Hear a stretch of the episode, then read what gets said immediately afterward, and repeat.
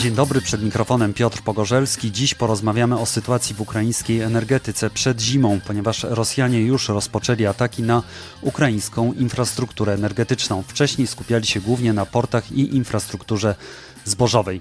Moim gościem jest Maciej Zaniewicz z Forum Energii. Dzień dobry. Dzień dobry. Kierujący ukraińskim operatorem sieci przesyłowych Ukrenergo Wołodymyr Kudrycki twierdzi, że są one gotowe do zimy.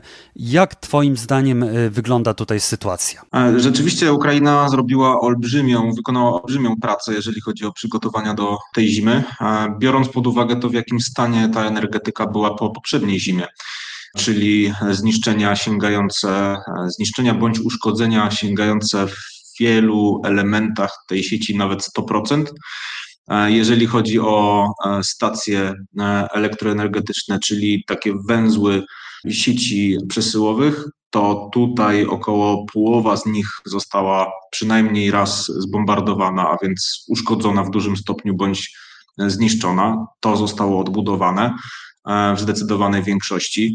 Jeżeli chodzi o elektrownie, to o ile elektrownie jądrowe pracowały generalnie bez, bez większych przerw i problemów, oczywiście tutaj trzeba zrobić dużą gwiazdkę w postaci okupowanej zaporowskiej elektrowni jądrowej, ale już na przykład elektrownie cieplne, a więc opalane węglem bądź gazem, Tutaj skala zniszczeń sięgnęła 100%, to znaczy nie było ani jednej elektrowni, która na jakimkolwiek etapie zimy nie byłaby w jakimś stopniu dotknięta bombardowaniami i nie musiałaby przerwać swoich prac. Więc jeżeli weźmiemy to wszystko e, pod uwagę i fakt, że jeżeli chodzi o te elektrownie węglowe, gazowe, to była ponad po, około połowa mocy zainstalowanej w Ukrainie.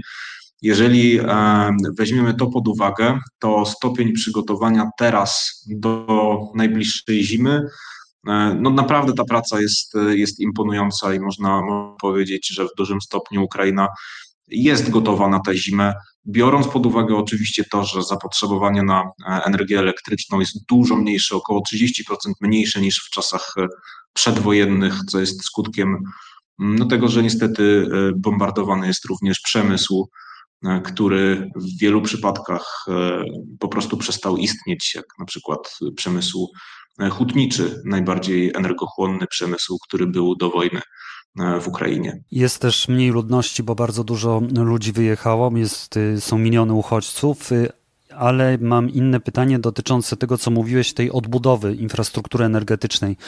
Czy Ukraina zrobiła to swoimi siłami, czy tutaj miała jakąś pomoc? Nie, absolutnie nie byłaby w stanie tego zrobić e, własnymi siłami, bo żadne państwo nie jest gotowe do tego, żeby w przeciągu roku odbudować w takim stopniu swój system e, energetyczny. Żadne państwo nie dysponuje samodzielnie takimi rezerwami, które byłyby w stanie e, tutaj zasilać na bieżąco ten system, bo mówimy o takim sprzęcie jak transformatory, które są naprawdę ciężkim sprzętem, a jego produkcja trwa około roku od momentu złożenia zamówienia do pojawienia się tego sprzętu już e, gotowego do instalacji.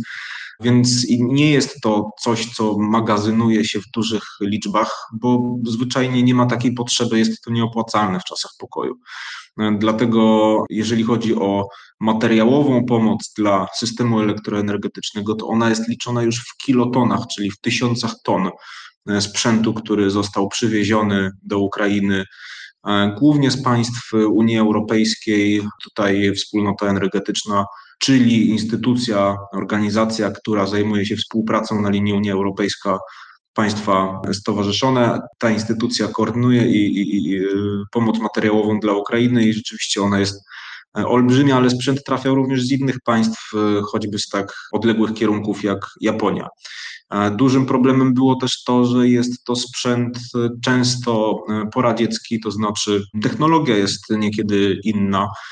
Na przykład w Unii Europejskiej nie ma e, sieci najwyższego napięcia tak wysokiego jak w Ukrainie, więc nie ma też sprzętu, nie ma transformatorów, który byłby tutaj niezbędny do wykonania napraw, co wymagało też dodatkowych prac poszukiwawczych i dostarczania sprzętu z jakichś e, dawno e, zapomnianych magazynów, ale no jednak udało się to e, udało się to wykonać i naprawdę ta praca, która została zrealizowana jest kolosalna. Oczywiście powstaje pytanie, na ile te państwa są w stanie kontynuować tak olbrzymią pomoc w przypadku, gdyby bombardowania tej zimy były podobnej bądź nawet większej skali niż, niż ubiegłej. To właśnie było moje następne pytanie. Czy one są w stanie teraz dostarczyć te generatory, jeżeli, tak jak ty mówisz, właściwie brano je z magazynów, yy, produkcja zajmuje dość dużo czasu.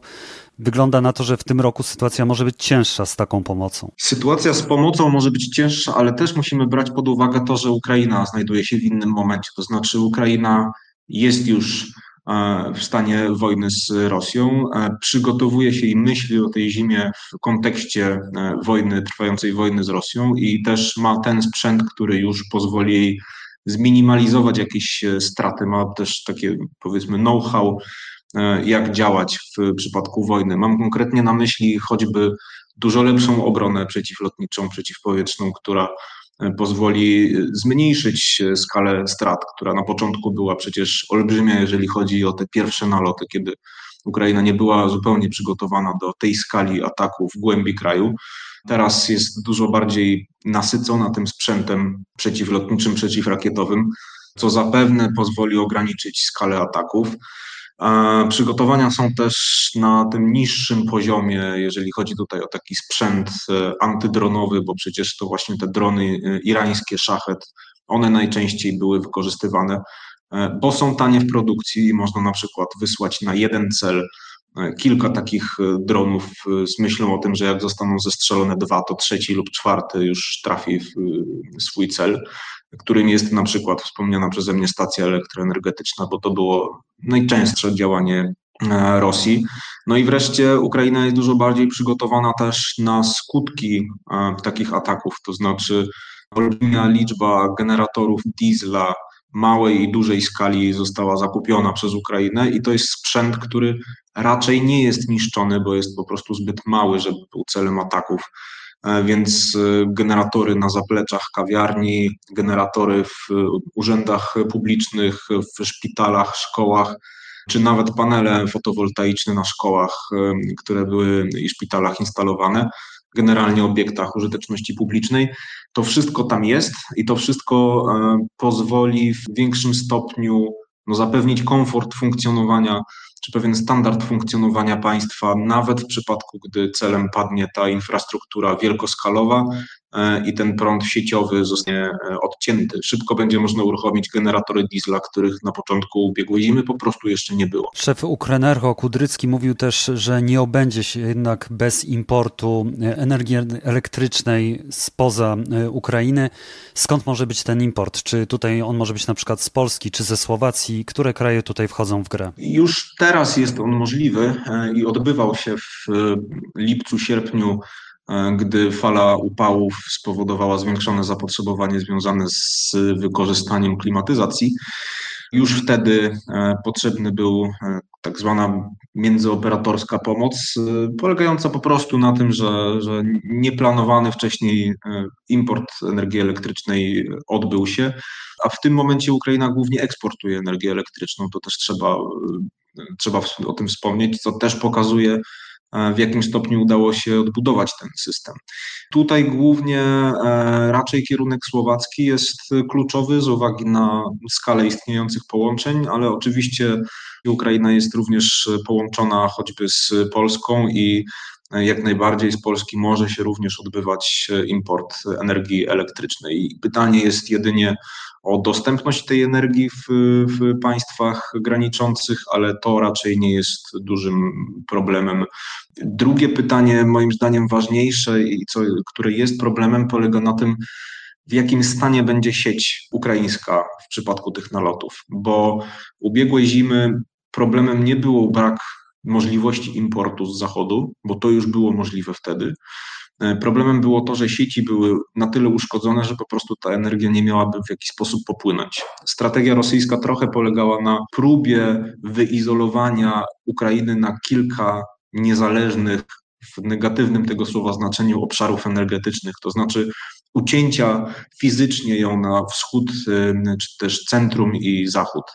Do pewnego stopnia to się udawało i skutek był taki, że energia elektryczna, która mogła być importowana, ona nie mogłaby do, docelowo trafić tam, gdzie była najbardziej potrzebna, czyli do centrum kraju. A na zachodzie w miarę Ukraina mogła zaspokoić swoje zapotrzebowanie swoimi własnymi elektrowniami.